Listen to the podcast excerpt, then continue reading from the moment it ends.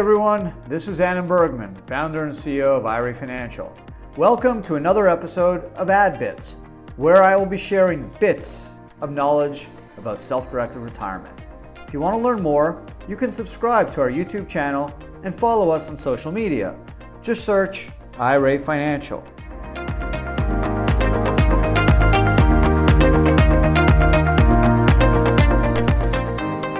Hey everyone, today we got a really good AdBits podcast about tax deferral and capital gains and what are some of the differences and why tax deferral, also known as compounding interest, is so important when it comes to retirement savings.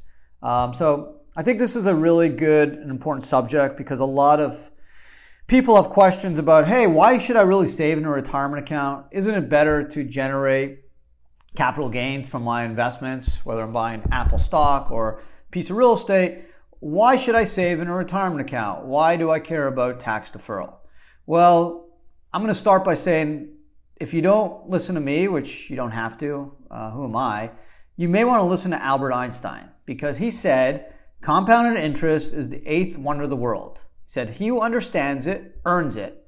He who doesn't pays it. So Albert Einstein's a pretty smart guy.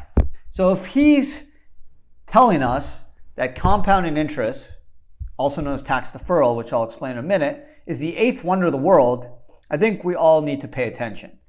And it's not just Albert Einstein, it's Warren Buffett, and really any smart investor understands the power of deferral. And the government, the US government understands it too, and that's why it's powered the retirement system based off the principle of tax deferral. They understood back in the 70s when they were creating IRAs that in order to incentivize us to save, they need to give us or get, they needed to give us an encouragement, some type of bonus, some carrot that would keep us motivated to save. And the idea was tax deferral along with a tax deduction is probably a great place to start. And it is. The best way to understand tax deferral is through examples. In short, tax deferral means your money grows faster when it's not subject to tax, right? So I'll use the same basic example.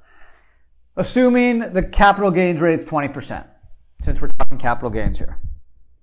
Let's say you earn 100 bucks, okay? And you generate a 10% rate of return. So you lend your friend money and he pays you $10 back. That's a 10% rate of return on your $100. So now you got $110. If you did that in an IRA, you'd still have $110. If you did that in a personal savings account, and let's say you paid capital gains, forget about inter, uh, ordinary income, you'd only have $108, right? You'd pay 20% on the $10, giving you 8, and now you'd only have 108. 110 always, even my kids know that, is more than 108. 110 is more than 108. Do that for 20, 30, 40 years, you are going to see the huge advantage of tax deferral. So I'll just throw some more examples at you, and then we'll get into capital gains. Let's say you put away $3 a day. It's 1095 in a year. You're 25 years old, and you save till 72, and you average an 8% rate of return, okay, which is pretty good. The, the average rate of return in the last 90 years, if you invested simply in the S&P 500, it'd be close to 10%. So conservatively 8%. Conservatively, let's say uh, the person that made these contributions only puts in $3 a day from 25 to 72. So that doesn't even take into account higher earning potential when you're in your 30s, 40s, or 50s. Let's just keep the example simple. $3 a day. That's a total contribution of $51,465 over the time period, that horizon from 25 to 72. If you did that, you'd have 535,600 when you hit 72. If you did it in a taxable account, assuming a tax rate of 25%, you'd have 279,000. If you assume a 20% tax rate, you would have 317,000. So what's more, 535,600 or 317,868? right? Now you can see why Albert Einstein and Warren Buffett are very focused on deferral or compounded interest. Let's use some bigger numbers. Let's say you put away $4,000 a year from 30 to 72, okay? very possible. 8% rate of return. In an IRA, you'd have $1.314 million. If you did it in a personal account with subject to capital gains, you'd have only 833,000. So that's basically a $500,000 difference. Okay, so you can see what's going on here. So deferral is good. A Roth IRA means tax-free growth, which is even better. Because with an IRA, pre-tax IRA, ultimately you'll pay tax, right? When you hit 72, or if you pull the money out at 59 and a half, you're going to pay ordinary income tax on whatever you pull out. Tax-free means in a Roth, if you can hold off taking distributions until over the age of 59 and a half, and you've held the Roth IRA for at least five years, you'll never pay tax on any Roth IRA distribution. So that makes it even sweeter than deferral. Whereas if you invested and saved through a personal account, you would pay ordinary income tax. So let's talk about individual tax rates. If you earn income through providing services, that is called ordinary income tax. Okay? And the ordinary income tax brackets, the highest bracket is 37%. Okay? And that was changed. It used to be 39%, 39.6%. It's now 37%. And it starts off at 10% and it goes higher and higher as you earn more income. Okay, so for example, if you earn between 39 and $84,000, um, if you file single, you're going to pay 22%. If you earn between 78 and 168,000, you're going to pay about 22%. Okay, and once you make more than 612,000, you're going to pay more than you're going to pay 37%. So that's income tax. Ordinary income tax you pay on essentially compensation for services. You work at IRA Financial, you get paid a million dollars, you're going to pay 37% tax on that. Capital gains tax is when you buy and sell a capital asset. Now, capital asset is essentially an investment asset. It's stocks, real estate, even Bitcoin, um, LLC interests, uh, any any capital asset. Okay, so the capital gains tax rates are 15% or 20% if you are in a high income tax bracket. So capital gains, obviously you can see why, is more advantageous than ordinary income. That's why a lot of investors want to earn capital gains. So again, capital assets essentially are significant pieces of property such as homes, cars, investment property, stocks, bonds, and essentially it provides a lower a lower tax rate at 15 or 20% than ordinary income tax if you earned income from the performance of services, which has a high tax rate of 37%. So when you look at capital gains, there's two types of capital gains. There's short-term and long-term capital gains, and they have very, very different tax rates.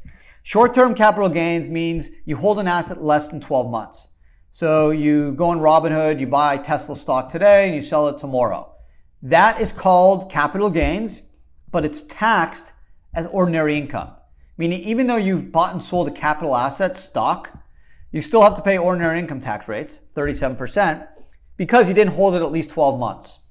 Long-term capital gains, which gets that 15 or 20% tax rate if you're a high income earner, you have to hold the capital asset at least 12 months in a day. So you buy Tesla stock in 2019, January 2019 and you sell it July 2020, you've held it more than 12 months, you're going to pay 15% tax. Why does the IRS do this? Well, they want to encourage people to hold assets and not just buy and sell them, um, to hold them more than 12 months.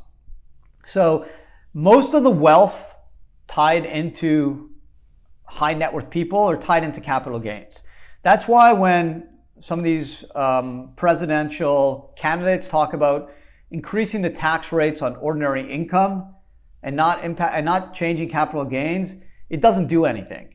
Because even Warren Buffett, I bet he doesn't even take a salary from Berkshire Hathaway. Uh, a lot of these top CEOs, they don't take any salary. Why? They make all their money when they sell their stock, which is taxed at 15% or 20%, which is better than 37%. So everyone is focused on capital gains. So when you buy an asset, whether it's stock, piece of property, Bitcoin, If you hold it less than 12 months individually, you're going to pay ordinary income tax. If you hold it longer than 12 months, you're going to pay long-term capital gains 15, 20%. Now losses. Short-term capital losses get offset by short-term capital gains. Long-term capital losses get offset by long-term capital gains. So now let's talk about retirement savings versus capital gains. I've heard this from quite a few investors saying, well, I don't really want to buy this asset in an IRA. Uh, I'm rather get my capital gains tax if I bought it personally.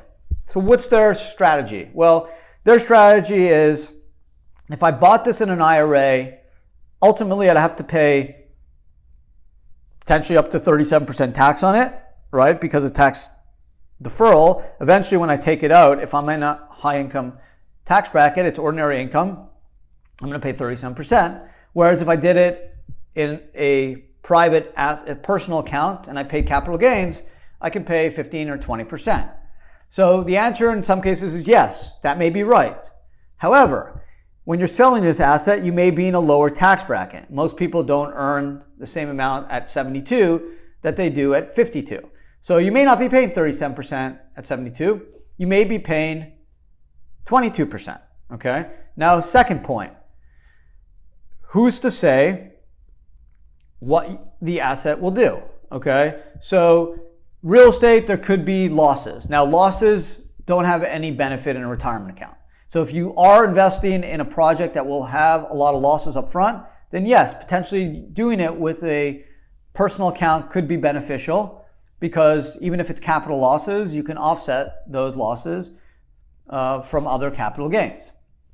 So that's that is a benefit of using personal money to make certain investments, uh, certain real estate investments where there's a lot of leverage, a lot of um, upfront expenses could generate losses and you may uh, be better off using personal funds and generate capital ordinary losses with respect to that asset versus a retirement account. However, if you are in a Roth IRA and you are able to hold off taking distributions till you're 59 and a half and the Roth's been open five years, then the Roth's going to win every time. Because, yeah, you may not get the, the advantage of deductions or losses, but you will get tax free growth. So as long as you can keep that Roth IRA open five years and be over 59 and a half when you pull the money out, the Roth IRA can't lose. Okay. The only way it loses is the Roth IRA loses. So if you have a Roth IRA and you make an investment and it does not work out, then you've lost because not only did you lose the value and magic of a Roth IRA, but you lost the ability to generate tax deductions because it was in a retirement account.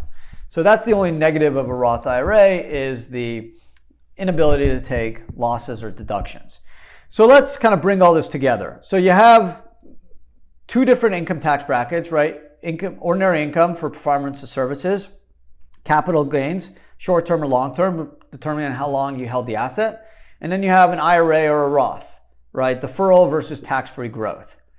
So the, a lot of the debate is between long term capital gains and tax deferral right? So the idea is, hey, if I just held this asset personally, let's say you bought Apple stock when you're 52 years old and you held it to your 72, you're going to have long-term capital gains, taxed at 15%. If you were never buying, if you were never day trading that asset, you probably would be better off in a personal account versus an IRA because the capital gains tax rate, 15%, will likely be lower than your ordinary income tax rate. However, if you day trade like Robinhood, Robinhood has taken over. I've done a video on this. Um, it's it's a basically a commission-free app. Uh, millions and millions of Americans use it. Um, obviously, you can invest through Fidelity, TD Ameritrade, Schwab, and day trade. Day trading means you're buying and selling. You're definitely holding less than 12 months. So you are generating ordinary income. In that case, if you, you probably should do it in a Roth IRA or even an IRA okay? Because you're not going to pay tax each time you buy and sell the stock. So if you buy Apple at $10 and sell it at $11, you're going to pay ordinary income tax each time you buy and sell that. So if you're day trading 100 stocks a day or 20 or 30 stocks a day, you're going to rally up a lot of ordinary income, assuming you're successful. Okay, so if you are day trading, and I, have done a video and it's it's mind-boggling how Robinhood doesn't yet offer IRAs. And I volunteered. I said, "Hey, uh, Robinhood, reach out to me. I will custody your clients' IRAs." Um, and make them more tax efficient. So when they're day trading, at least they don't have to pay ordinary income tax on their gains, which is crazy. Because if they did it in an IRA, there's no income tax. It's all deferred. And if they did it in a Roth and they were over 59 and a half and the Roth's been open at least five years, it's tax free. So day trading is way more tax advantageous in a retirement account. The only negative is if you need the money to live off and you're under 59 and a half, then you got to pay tax and a 10% penalty. Although the Roth contributions can always be taken out tax free. So it, there are some elements to consider, especially if you're day trading. If you need the money day to day to live, you may have to suck up paying ordinary income tax, but there could be better alternatives um, depending on how old you are. If you're over 59 and a half and you've had a Roth open five years, then even if you're day trading, do it in a Roth. You can just pull it out the next day tax free. So you can day trade, make tons of gains, and live off it tax free. Um, Robinhood needs to be offering IRAs, Roths, and they're not right now, and, and hopefully they will soon. Hopefully they let, let IRA Financial custody uh, those accounts because we can do a great job. But in any event, when you're looking at an investment and you're deciding whether to invest in it, ordinary income, short-term capital gains, long-term capital gains, or retirement account, obviously holding period matters. If you're going to hold the asset 40 years, um, then maybe doing it as a capital gains personal investment makes sense. You'll get long term capital gains. If you're going to hold it less than 12 months, uh, an IRA may make sense. If you need the money to live off right away, then if you're under 59 and a half, then a personal asset may make sense. If you're over 59 and a half, the Roth will make sense because you'll generate tax free growth.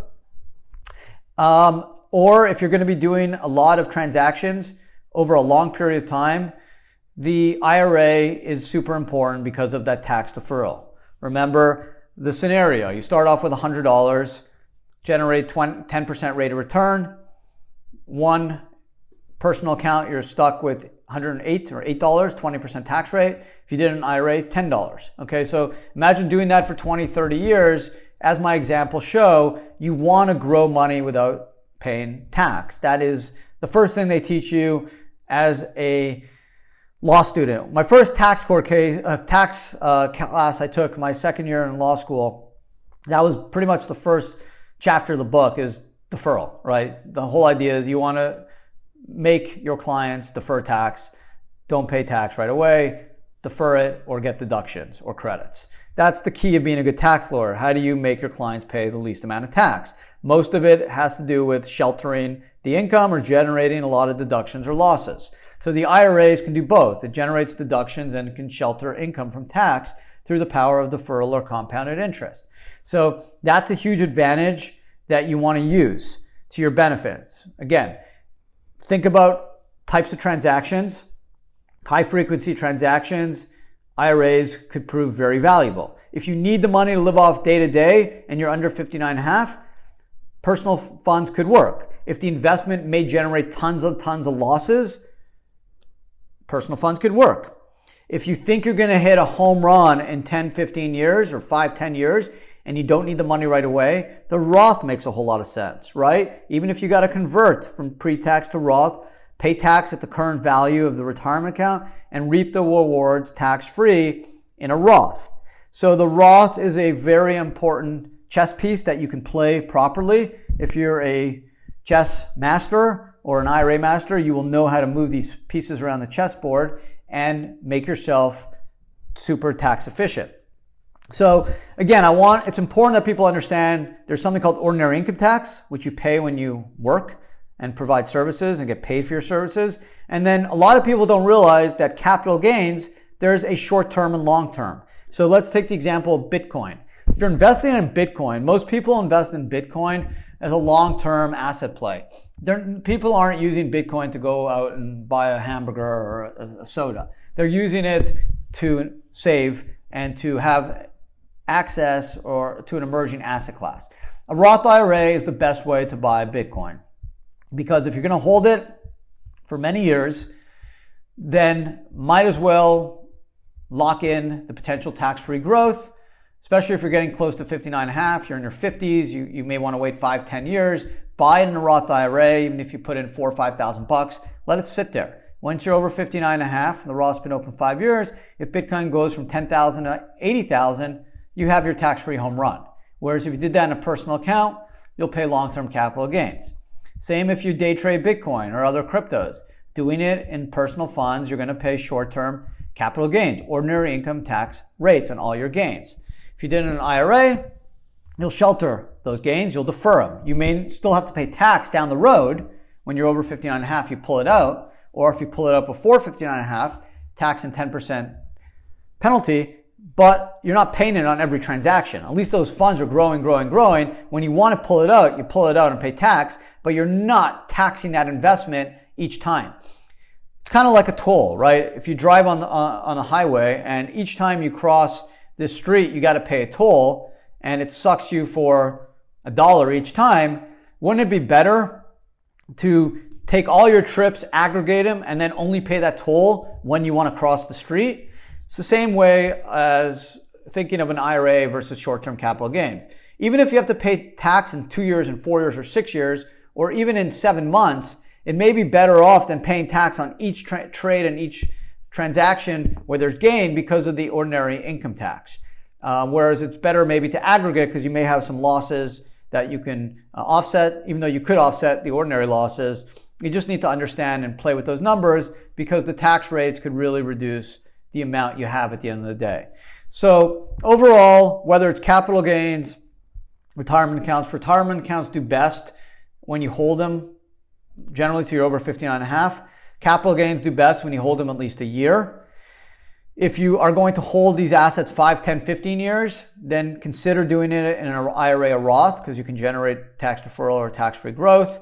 Um, but there's a lot of different variables. The most important things you can do is understand the rules, just like you know, chess master, understanding what each piece on the chessboard does and what each chess piece can move, where they can move. Understand how ordinary income works, short-term, long-term capital gains works, how an IRA and a Roth IRA works. Because if you understand how they each work, the rules around them, the tax implications for using them, you can maximize each of their benefits and hopefully become tax efficient and make the most tax efficient investment you can, whether you do it with personal funds or with IRA or Roth IRA funds. So that's in a nutshell an ad bit on deferral versus capital gains. Um, an important area that everyone should understand uh, because so much depends on understanding how taxation works. We pay tax each year, we make investments, and whether we hold the investment 10 months, 8 months, or 13 months, it actually could have a huge impact. The same with either making the investments in a traditional IRA or a Roth IRA, or, or taking a distribution at 56 versus 60, or taking a distribution in the Roth versus pre-tax IRA. All these have potential implications. So Again, just wanted to thank you guys for all your support. Uh, subscribe if you haven't already. This is a newer type of podcast. Um, Adam Talks is a weekly podcast that really focuses on an alternative take on retirement, investment, and taxation. Ad Bits is more of a specific deep dive into a self directed retirement topic. And you should also check out my new podcast called Ad Mail, where each week I go through three of the best questions uh, I received from clients the week prior. And that's a really fun podcast that uh, you definitely need to check out. So you can p- pick up these podcasts at Spotify, Apple, SoundCloud, wherever you get your podcast. Uh, subscribe, give it a like, leave a comment uh, in the description. I love hearing from all you guys. Um, stay safe, safe, healthy. Uh, thanks again for listening. Be well, and uh, we'll do it again next week. Thanks again.